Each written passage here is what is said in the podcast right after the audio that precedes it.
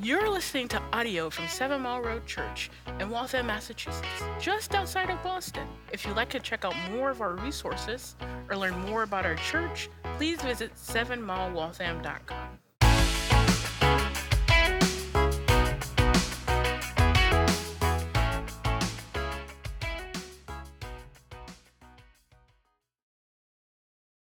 By a show of hands, how many of you looked into a mirror this morning? That's pretty much everybody. You guys look good. Looks like you did your job. It's a part of our daily routine. I I would say it's probably, unless you're camping, it's, it's pretty difficult to miss a mirror. They're so common in our life that it's easy to take them for granted without stopping to reflect on how they work.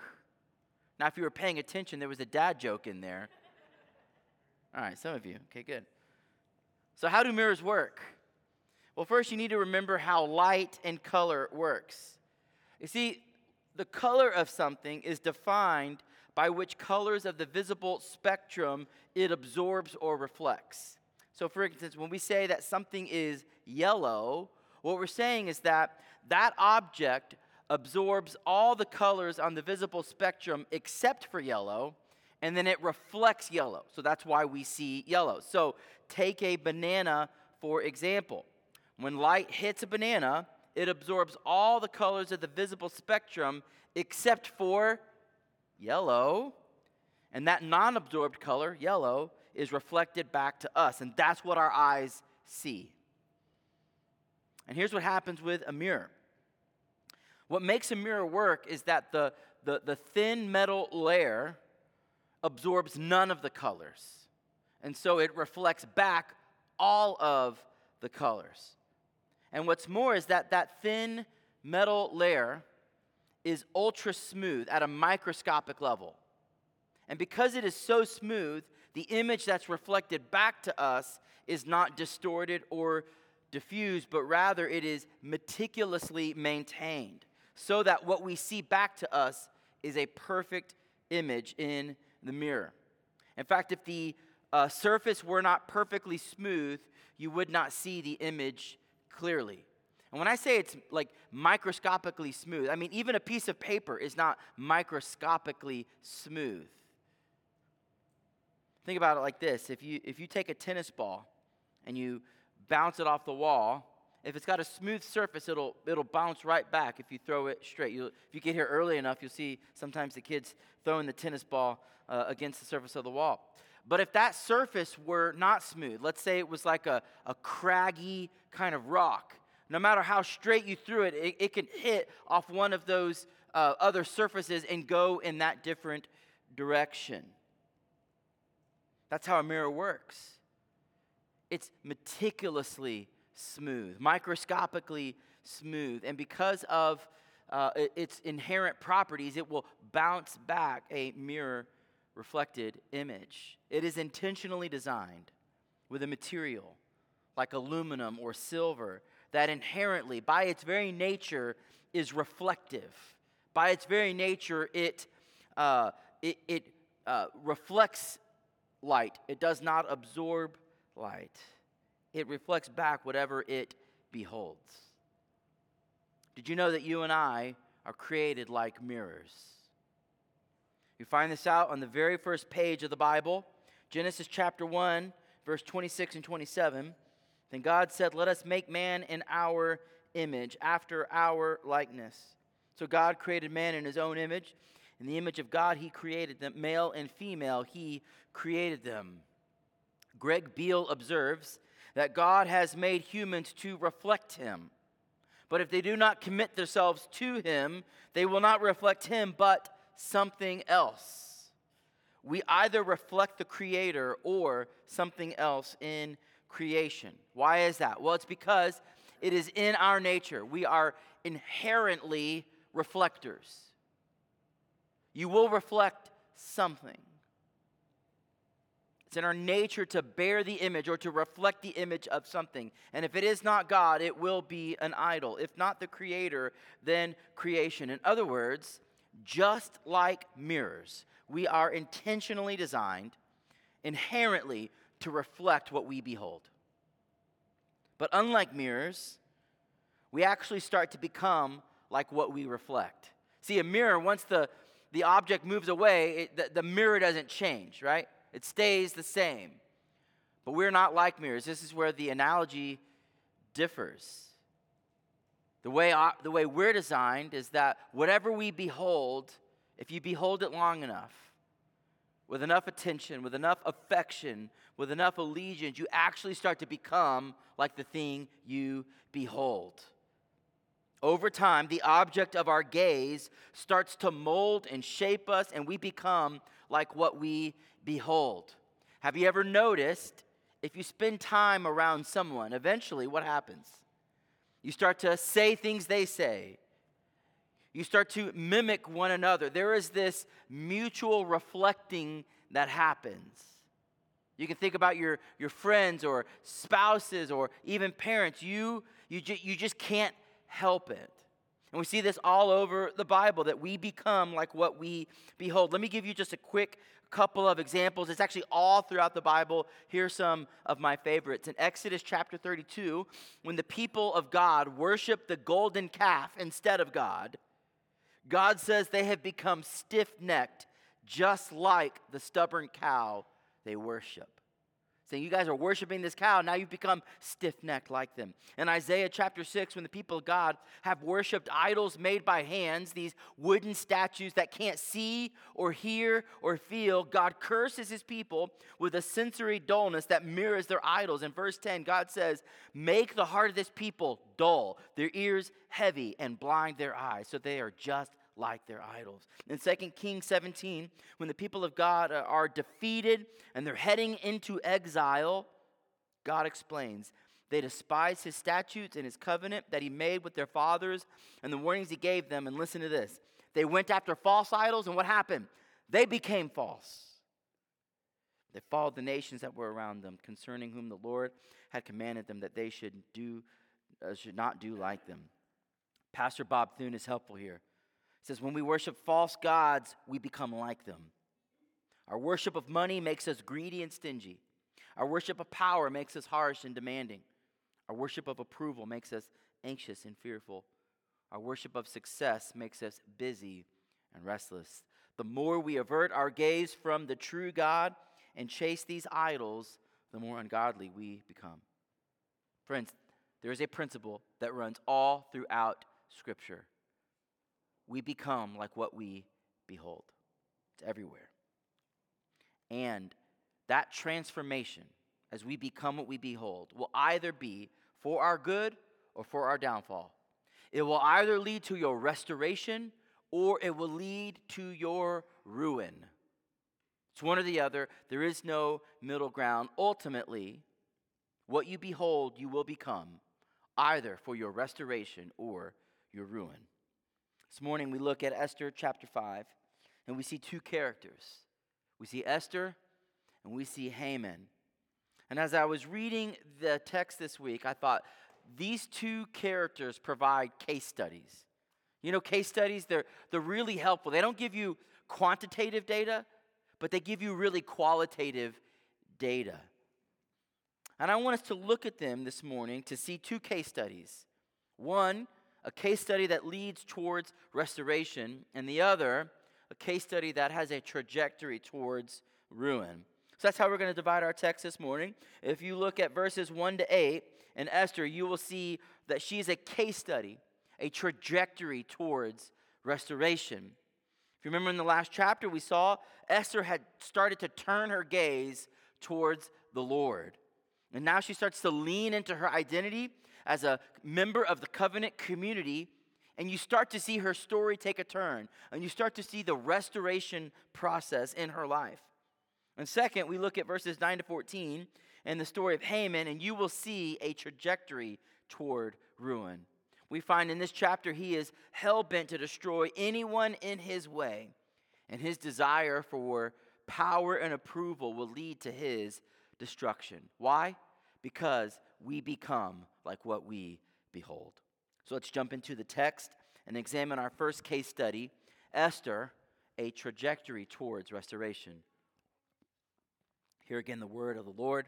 On the third day, Esther put on her royal robes and stood in the inner court of the king's palace in front of the king's quarters while the king was sitting on his royal throne inside the throne room opposite the entrance to the palace. If you remember in the last episode, we saw Esther confronted with this reality that the time had come for her to take hold of her Jewish identity and to stand up as a mediator of her people. Earlier, we find that Esther has a Persian name and a Jewish name, and it's kind of set up like she's got these two identities that she is wrestling between.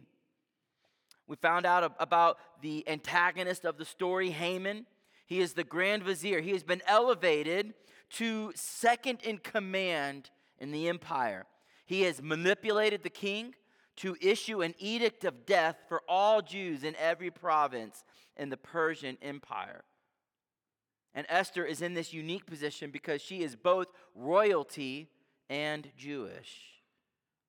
So if there's anyone in the empire who can plead the case of her people, it's her. However, there's a predicament. No one in the king's cabinet, no one except the king's cabinet can come before the king without a summons, not even the queen. Anyone who dared to enter into the king's throne room uninvited stands condemned to death. It's not simply that if they come in and he doesn't like what they say, he will put them to death. Meaning, if you enter in, you're already condemned. The axe is going to fall unless, unless the king holds out his golden scepter. In fact, if you um, look at several reliefs from the Persian period, they depict Persian kings sitting on their throne, holding a scepter, flanked by, by soldiers holding an axe, standing at the ready to fulfill the execution of death to any uninvited visitors to the throne room. Only at the king's discretion could he extend clemency with his golden scepter, and that would pardon the offense and allow the visitor to keep his or her head. See, Esther's role as a mediator for her people is inherently risky, it's inherently costly. But we saw last week that she has come to believe in the promises of God to preserve and protect her people. Last week we saw Mordecai essentially preaching the gospel to her, reminding her to have faith in the God of the promise. And in keeping with her renewed faith, she began to prepare spiritually to enter into the king's throne room. You remember that? She said, I and all of my, uh, my servants are going to enter into a period of three days of fasting. And she told her cousin Mordecai, gather all the Jews in Susa and do the same. It's time for prayer and fasting. Then, after three days, she prepares to go before the king. In verse 1, which I just read, there are six references to the words king and royal. It's as if the author, by repetition, is trying to build up the tension. The palace, the throne, the king. That's what she stands up against absolute power. King has all the power, Esther has none. In fact, the architecture of the Persian throne room was designed to make everyone who entered in feel small. The whole point of the throne room was to display the glory of the king. See, the throne was massive. There was, it, the, the, the, throne room had uh, these, these, these, these large pillars standing 65 feet high so that no matter where you stood in the room, every line of sight was focused on the king. Architecture gives a message, doesn't it? In this room, the architecture says, Tremble before the king who rules on his mighty throne. So Esther has prepared spiritually for three days. She has prayed and she has fasted, and now she prepares physically as she puts on her royal robes. And I want you to see that this is more than just dressing the part. She is using wisdom, thoughtful planning to give herself the best possible chance at an audience with the king. By her very dress, she wants the king to be reminded that it was he who made her queen. Verse 2 And when the king saw Esther standing in the court, she won favor in his sight. And he held out to Esther the golden scepter that was in his hand. Then Esther approached and touched the tip of the scepter. Esther exercises wisdom as she approaches the queen. You know, if we remember from last week, she hasn't been summoned before him in over a month. So you don't see her just marching straight into the throne room and start making demands. Rather, the text tells us she, she stands outside of the throne room. She's really uh, wise and shrewd. So, so she's not going into the throne room. She's kind of standing to where uh, she's outside, but she's kind of in his line of sight so that maybe he would see her and welcome her in. And that's exactly what happens. She waits for him to notice her, hoping she would win his favor and welcome. And he does. And we see Esther, uh, uh, a great example of faith and wisdom. See, a lot of times we want to pit these two against one another. And they go hand in hand. By faith, she's willing to step into the unknown. She doesn't know if he's in a good mood or a bad mood or if he's going to extend the golden scepter to her. She doesn't know if the king will receive her or if he will receive her plea for her people, and yet she's willing to take the risk. That's faith. At the same time, she doesn't just barge in foolishly. She gives us a balance of bold faith and thoughtful planning, and we would do well to learn from her example. I think about evangelism the faith to put yourself out there, to risk being um, identified with Christ, to say things that are often polarizing and hard to hear. And that takes great faith to do that. But you can also do so in a way that is brash and um, harmful, it's not winsome, it's uh, forceful. See, that would be all faith and no wisdom. But you can do so in a way that is careful and thoughtful. And the Bible calls us to both. We would do well to learn from her example. So back to Esther, the king sees her and invites her in.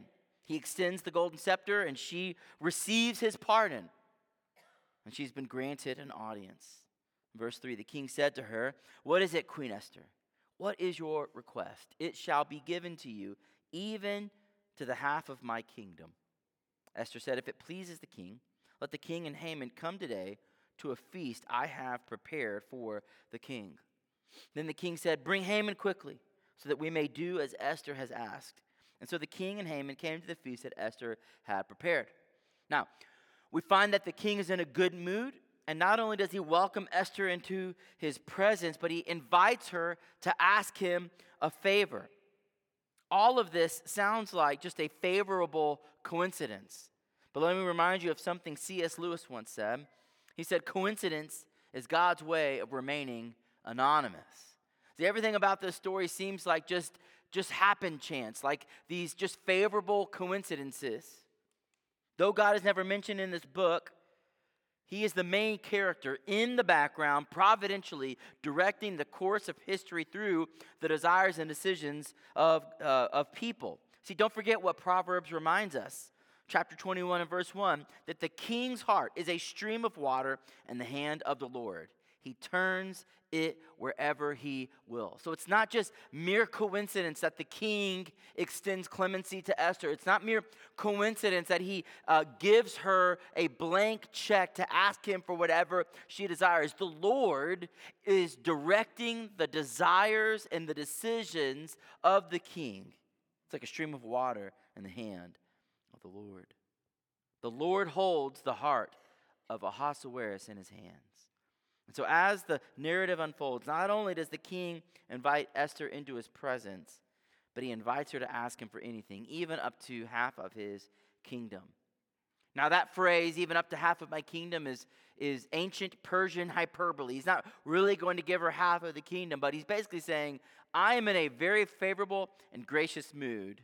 Within reason, anything you ask of me, I will grant to you. Now, you would think, Esther, this is the moment you've been waiting for. Ask for the pardon and clemency of all the Jews. Remove, repeal this edict of death. You would think Esther would go for it and make the ask. However, Esther has a plan. Instead of the big reveal, she says, King, my king, why don't you and Haman come to a feast that I have prepared? And what we know of King uh, Ahasuerus at this point, this guy loves to eat and he loves to drink, he loves to party. And so she, he says, Of course, let's go, let's do it. So he accepts the invitation and then brings Haman. Verse 6. And as they were drinking wine after the feast, the king said to Esther, What is your wish? It shall be granted you. What is your request? Even to the half of my kingdom it shall be fulfilled. So if you're keeping track, this is the second time the king has said, Ask me for anything you want. Verse 7. Then Esther answered, My wish and my request is this if I have found favor in the sight of the king, and if it please the king to grant my wish and fulfill my request, let the king and Haman come to the feast that I will prepare for them tomorrow, and I will do as the king has said. So now this is the second time the king has extended that invitation for Esther to make a big ask. And if you're reading this for the first time, you would bet, okay, now is the time. Now she's got him ready to go. He's, he's, his belly is full. His heart is glad with, with wine. Now she can ask for whatever she wants. But instead, she waits. Some have read this and go, maybe she's uh, too timid at this point. Uh, maybe she's waffling. I don't think so. See, Esther has a plan. So she invites the king to a second feast in order to show the king an exaggerated amount of regard and respect. Just consider for a moment. When she asks the king to repeal this edict of death, she's essentially asking the king to admit that he was wrong to do it in the first place. And for a man who is so prideful, so arrogant, so full of himself, that's not going to go well. So, in other words, what she's doing here is she is trying to um, fill her account with a lot of favor, a lot of approval, because she's going to write a big check. You want to have money in your account before you write a big check, don't you? That's just like accounting finance 101. A man of pride with a sensitive ego like this king is not predisposed to, to respond favorably to being told basically, you were wrong to do this in the first place. I think Esther is using very careful wisdom, thoughtful planning in order to set up the scenario that when she does finally make the ask, she has maximal credit in her account so that she can make a big withdrawal. This is a great example of wisdom.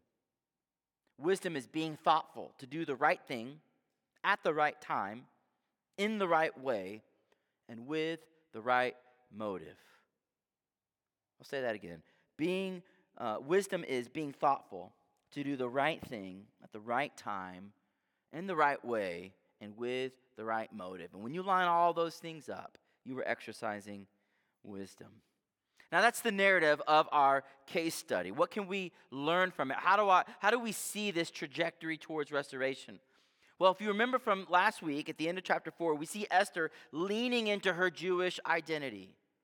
She's praying, she's fasting, she's received the, the gospel of promise. Her faith has been renewed and transformed. In other words, you see Esther beholding the Lord. She's turning her gaze to him. And as she reflects him, she's becoming like him. I want you to think for a moment about the details of Esther's story. Her parents have died, she's an orphan. And if that weren't enough, as a teenager, she was taken against her will into the king's harem. She had no choice in the matter. And now she's the queen of Persia. And what I want you to know is that all of these things explain her. They tell you something about her story, but they do not define her. And it's really important that we learn that distinction. There are things that explain you, but they don't have to define you. A lot of times we get it backwards. We take the things that explain us and we say, now those define us. Of course, all of those details are significant in her life. It is not insignificant that she's an orphan. It is not insignificant that she has been abducted out of the safety and uh, uh, community of her home to be put into the king's harem. All of those things are true and they make impactful consequences in her life. The details are not insignificant, they are a part of her story. But I want you to see that she does not allow them to be the controlling parts of her story. They explain her, but they don't define her. And that is a key distinction when it comes to who you are and the identity that you live out. All of us, friends, are going to have things that happen in our lives. Here are three things. I, I don't I, I cannot I, I may not know your name, but I can tell you these three things will happen in your life. You ready? One, you will sin and make mistakes. Right? And, and, and those will have consequential realities to them. Number two, you will be sinned against and you will be hurt. Right? So far, I'm two for two, aren't I? Right? You will be sinned against. People will do things to you and harm you in ways that are real, hurtful, significant. Sometimes they take a day to get over, sometimes they take a lifetime to get over. Number three, you will experience the tragedy and suffering of living in a sin soaked world. Am I three for three? Yes. All of those things are going to happen to you. It's just a reality of living in a broken, fallen world. Now, listen. All of those things will provide things in your life that explain you. It's like when you sit down and you say, "Hey, tell me your story." And if we get the long, you know, version of it, I will hear ways you've made mistakes, ways you've sinned. I will hear ways that you've been sinned against, and I will hear ways that you have just dealt with and, and had to live in the, the, the tragedy and suffering of this world. And while all of these experiences explain the details of your story, how you got from point A to point B, listen to me. If you are a child of God, they do not define you. They do not get to tell you who you are. Ultimately, who you are, who you will become, will be what you behold. Now, it may be that you behold some of those experiences in your life, but when you do that, you're letting that define who you are. Dr. Richard Lints, who's written extensively on identity and idolatry, says this The way in which we have been created really has to do with this fundamental biblical conviction that we are reflectors. See, I'm not making this stuff up. We are reflectors, we are images, we are mirrors, if you will. And so, that whole metaphor of the human being that reflects its environment, reflects its context, reflects its idols, reflects its God is absolutely core from the beginning in Genesis to the end of the canon. And of course, the scriptures start not with what is wrong, but with what we were created for. So, worship is also the experience of becoming like what we behold, like what we desire in the positive sense of that world. What he's saying is that in the beginning, in Genesis, it's all set up that we are made in the image of God to reflect Him, and we're supposed to just behold the Lord. Where everything goes wrong is when our first parents start beholding something other than the Lord. We are created, he goes on to say, to reflect God, to behold God. And so idolatry is kind of turning that dynamic upside down. So instead of worshiping God, we start worshiping other things. But it, this dynamic of reflecting, is still pretty, is a natural dynamic in all of us. We still find our identity outside of ourselves. We find out who we are by, we don't find out who we are by looking on the inside. What he's saying is this you will become like what you worship. You will not find your identity from the inside because that's not how mirrors work. That's not how you work. You will find your identity by something outside of you. Something outside of you will define you, will identify you. The question is, what will it be? We are hardwired to be reflectors. You can't change that. Reflecting is not optional for humanity. The question is never, will we reflect, but rather, what will we reflect? And friends, what you behold, what you reflect over time will start to define and shape you. The identity is all about being shaped. The question is, who or what will get to define and shape you? So think about Esther. She could have leaned into being an orphan and said, That's my identity. My identity is I'm an orphan. Or she could have said, My identity is a victim. I mean, has Esther been victimized? 100%. 1 million percent. She has been a victim. But she does not let that become her defining story. It explains her, but it doesn't define her. Or she could have said, I'm the queen of Persia. That will be my fundamental identity. See, these are all things she could have chosen. I want them to define me.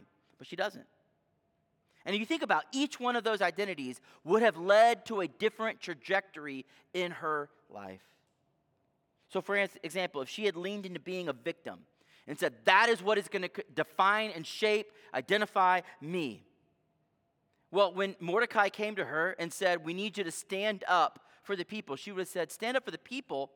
I'm done doing that. I've been a victim. I'm going to stay silent because what I've learned as a victim is to self protect and self preserve. That's what victims do, that's what drives them. But she doesn't allow that to define her, though it may explain her. Instead, what does she do? She leans into her identity as a child of God. That's why she said, If I perish, I perish. I, I can give up my life. Why? Because I am leaning into my identity as a child of God, and He's got my life in His hands. She came to believe that God had brought her to this moment. So, what does she do? She leans into being Hadassah, the myrtle blossom in the desert. And with her renewed identity comes the healing power of belonging to God, being loved by God, and being helped by God. And it starts to change not only how she perceives herself and who she is, but how she's going to live her life. She's exercising wisdom as she takes a bold and faithful risk for the people of God. She's on a new trajectory of restoration because she is beholding the Lord. And while you don't get all the glimpses of it here as New Testament readers, when we know who Jesus is, don't you see her becoming like Christ? Don't you see her standing up for her people against all risk? Just like Jesus did for us, she's becoming like him. Why? Because she's beholding him. That's our first case study a trajectory of restoration.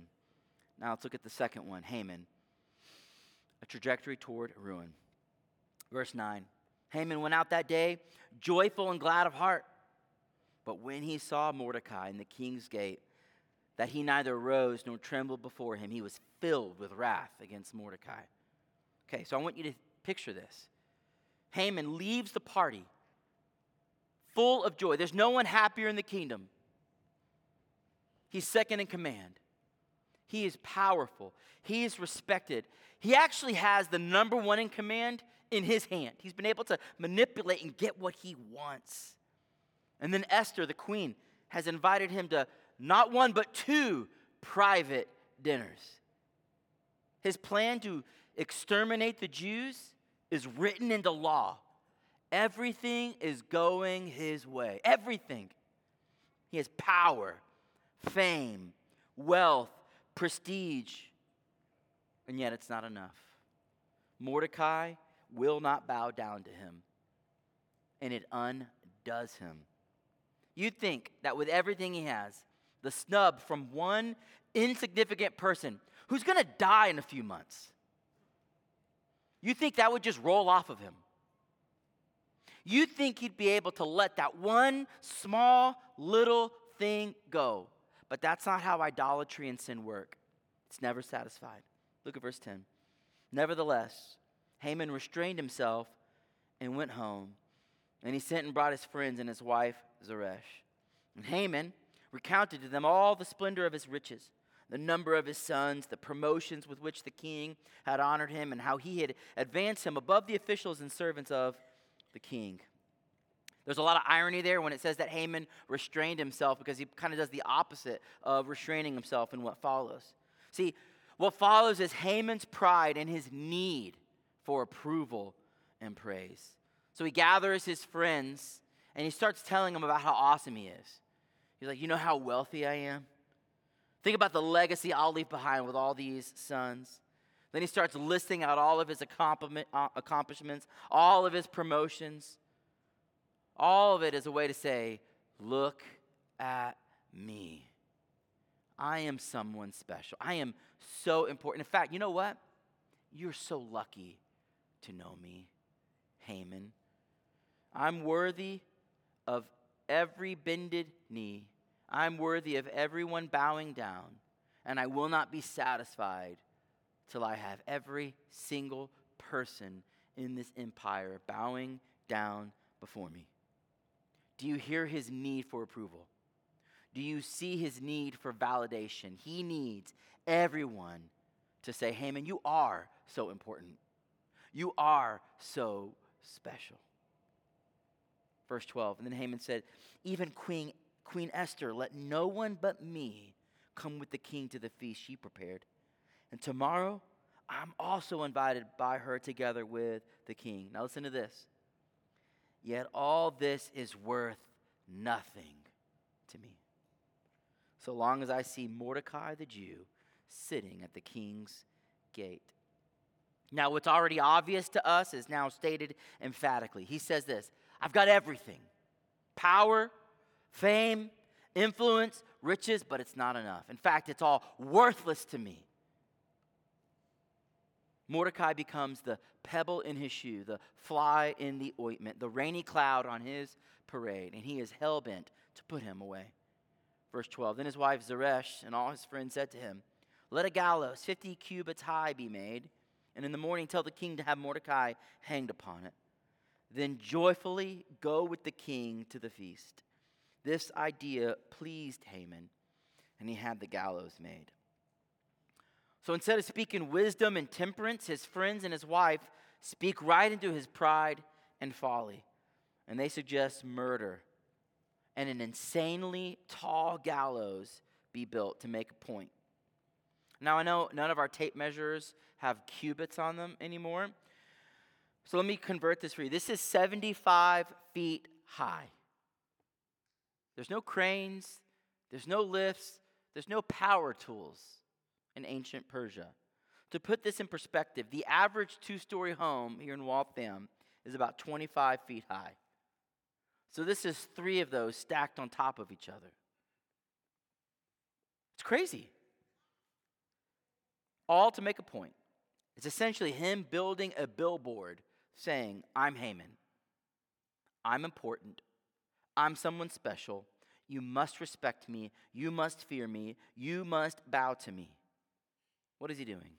He is beholding power and glory. Ultimately, he is beholding himself. His identity is in public recognition and control, and he craves approval. Every time I read his story, I think of James 4 6. God opposes the proud, but gives grace to the humble. He's boastful, he's arrogant, he is the living picture of pride and folly. And if you know the story, you know the scene is heavy with irony. Heavy.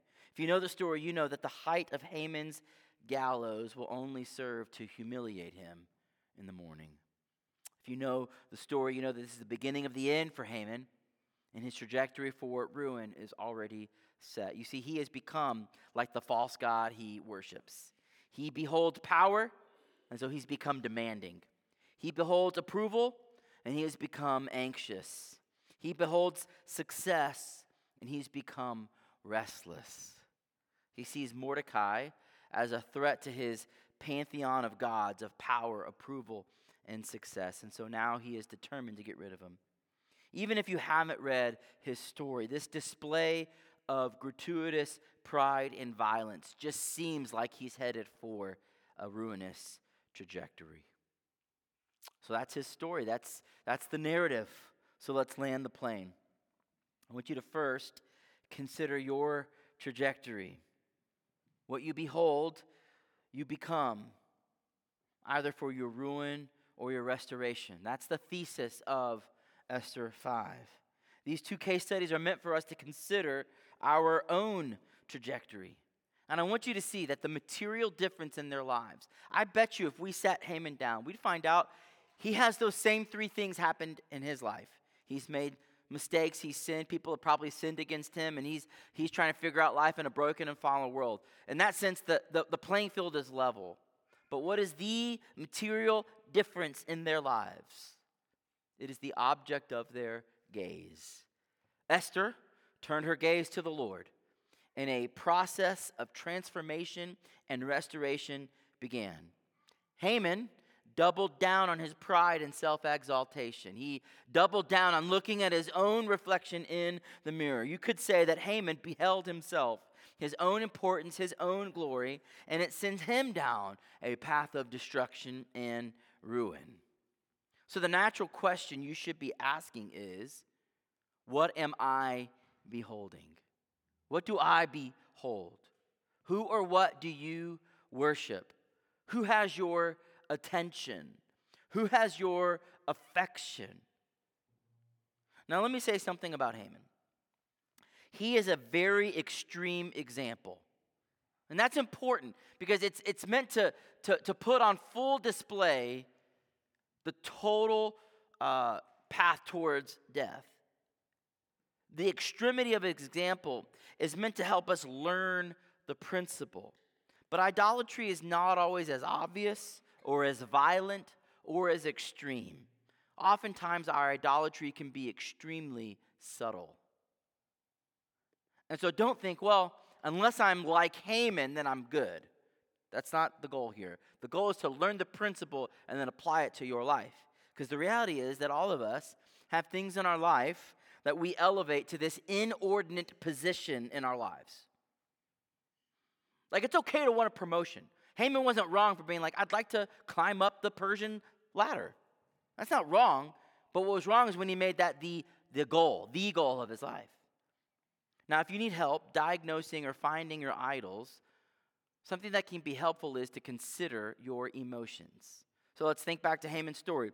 If you track his emotions, you find his idol. Why? What happens when, when Mordecai doesn't bow? What happens? Well, he gets inordinately angry. In fact, he was right to feel angry in one sense because Mordecai is supposed to bow to him. It's a matter of respect. He's supposed to acknowledge his position. So to see Mordecai not doing that should have provoked him. But do you see his provocation went to insanity? It was inordinately anger. So follow your emotions. What, what causes you to go into a tailspin? What makes you happy? And maybe more importantly, what happens when you don't get it? See, it's right, it's good to be happy, but when you don't get it, what happens to you? When you don't get your way? What makes you sad or depressed? What are you afraid of losing? What is that thing when it's when it's uh, questioned, or it gets taken away, or it's threatened to be taken away? You start to get real nervous. You start to get to where you're positioning yourself. What do you feel like you have to have to feel important? Like, if I don't have this, then I'm not important. I'm not significant. See, all of these are good diagnostic questions. That if you'll spend some time considering them, you'll start to uncover the idols of the heart.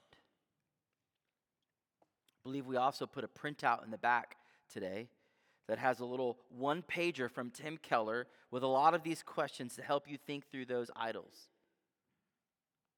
It's not enough just to look at Esther and go, oh, that's nice, good for her. Oh, look at Haman, that's bad for him. The goal of all of this, Paul tells us in Romans that this was written to us, what? For our instruction. These aren't merely stories to, to just like keep out there, these are stories meant to shape us. So, first, consider your trajectory. And second, behold the Lord.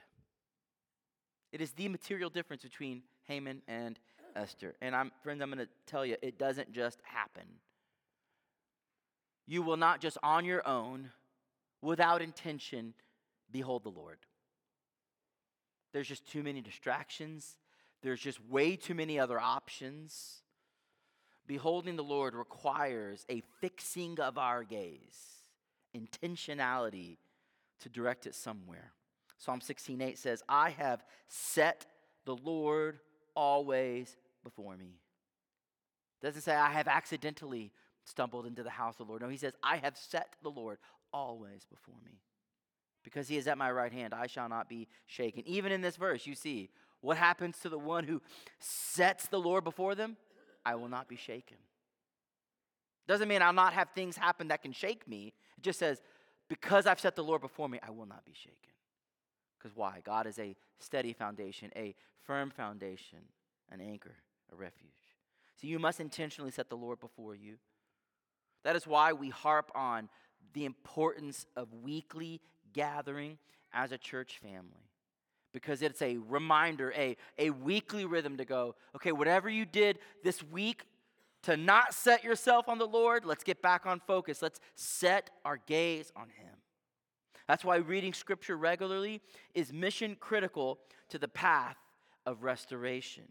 You need intentional time with the Lord so that He remains your object of greatest affection and attention. It won't happen accidentally. You must do this intentionally. And as we close, remember that every story whispers the name of Jesus, even this one. Why? Why does every story whisper his name? Because the goal of Scripture is to always point you to Jesus, so that no matter where we are in the Bible, we can be reminded again of where our gaze should be fixed. Because when we behold Jesus, we will become like him. And friends, he is all over this story. Because God is the author of history and the author of the Bible, every single story in the Bible is traced by the pattern of the gospel. Every story whispers his name. Just like the people of God in Esther, we too are under an edict of death. Romans 6:23 For the wages of sin is death, but the free gift of God is eternal life in Christ Jesus our Lord. Because of our sin, we stand under the uh, we stand condemned under an edict of death. And just like the people in the book of Esther, we too need a mediator who can deliver us from death. 1 Timothy chapter 2 For there is one God, and there is one mediator between God and man, the man, Christ Jesus, who gave himself as a ransom for all. See, Christ Jesus is the mediator, the one between God and man who gives his life for our sin in our place. Where Esther risked her life, Jesus gave his life. That's why, unlike Haman, Jesus is actually worthy of our gaze, and he is actually worthy of every bended knee.